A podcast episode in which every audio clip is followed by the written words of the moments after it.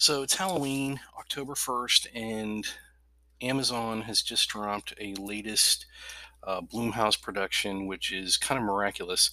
It started filming as early as uh, February this year and is just dropping, but you can kind of see it in the production values. It's actually a really halfway decent little low budget uh, horror flick called Bingo Hell.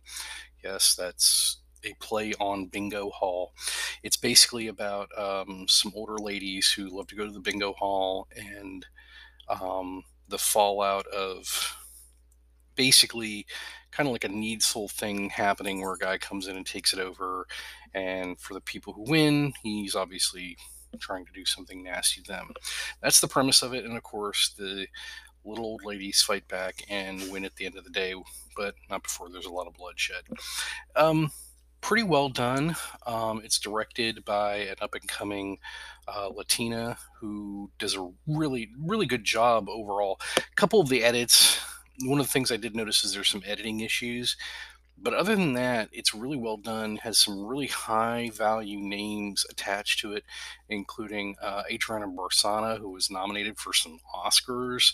Um, I don't know if she won or not, but she she's really good as the lead. And then Richard Brake, who plays a hell of a bad guy. You'll recognize him. He's a character actor who this is all he does is just play bad guys, and he's phenomenal in this. Um, so if you're interested in something different you haven't seen before, check out Bingo Hell on Amazon.